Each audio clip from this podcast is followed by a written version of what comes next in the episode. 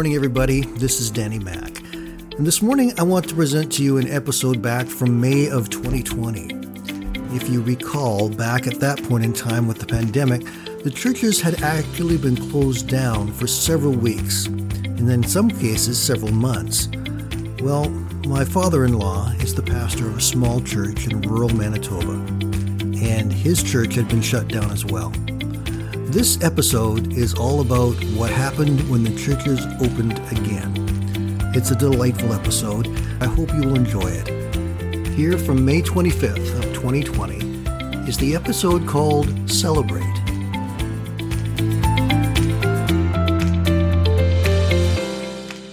Hey, over this past week, we've got what I believe is some really good news. We've started to see some businesses, some restaurants, parks, all of these things are starting to open up gradually and carefully.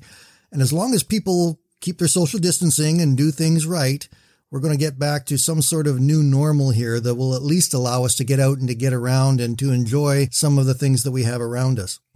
One of the things that's also opening up is a very limited style of church services for us, but at least we're going to be able to get together in smaller groups as long as we keep all the rules in place. My father in law lives in Manitoba along with the rest of my wife's family, and he's been pastoring in a small church there for the past 58 years. And during that time, I can probably count on one hand the number of times he has actually missed being in church on a Sunday. He's always, always in church. This is a man who loves God, loves his family, and loves the King James. He leads the singing, he leads the preaching, He's there and he's there every Sunday, loving on people and sharing the truth about God's word with them. Well, that was all going great until about two and a half months ago when all of a sudden this COVID 19 issue came up and the churches were shut down. And since that time, he's not been able to have a church service. They don't have the technology available there to do that. And so he's been spending his Sundays on the phone, talking with people, encouraging people, praying with people, sharing the word with the people over the phone, and he's been doing it very well, but it's not the same as being in church. On Saturday evening, we got a phone call from him. The government of Manitoba has decided that they're allowed to get together now in groups of 20, and one family counts as one. So, in a small church in Manitoba, now they can start to get together again as long as they keep the rules.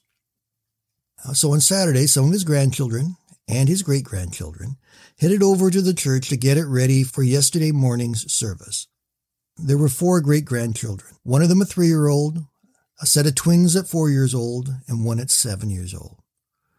They arrived there at the church building and ran up the stairs to the church door and were jumping up and down. We're going in the church. We're going in the church. Yay. We're going to open the church. We're going to open the church. And they opened the doors and the kids ran inside and ran up to the front of the church and ran around inside the building. One of them sat down at the piano and started pounding on the piano, just hitting random keys, just up and down and up and down. And the grandfather looked at them and said, What are you doing? We're playing Jesus Loves Me. Come on, Grandpa, sing with us. So as the children were pounding on the keys of the piano, Grandpa and the kids began to sing Jesus Loves Me. As soon as I heard this story, I began to think of Matthew chapter 18 and verse 3. And I really love the way the Passion Translation puts it. It says, Learn this well. Unless you dramatically change your way of thinking and become teachable and learn about heaven's kingdom realm with the wide eyed wonder of a child, you will never be able to enter in. Being able to go and worship God is an exciting thing. And when we are able to get back together again in our churches, that's something we need to celebrate. We need to get excited about it. We need to celebrate it with everything that we've got because it is an honor and a privilege to be able to go into the house of God and to worship our Almighty King.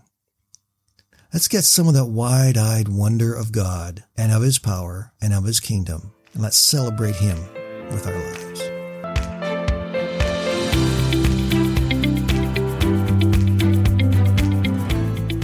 Thank you for listening today and I invite you to join me Monday to Friday right here on Starting Right with Danny Mack.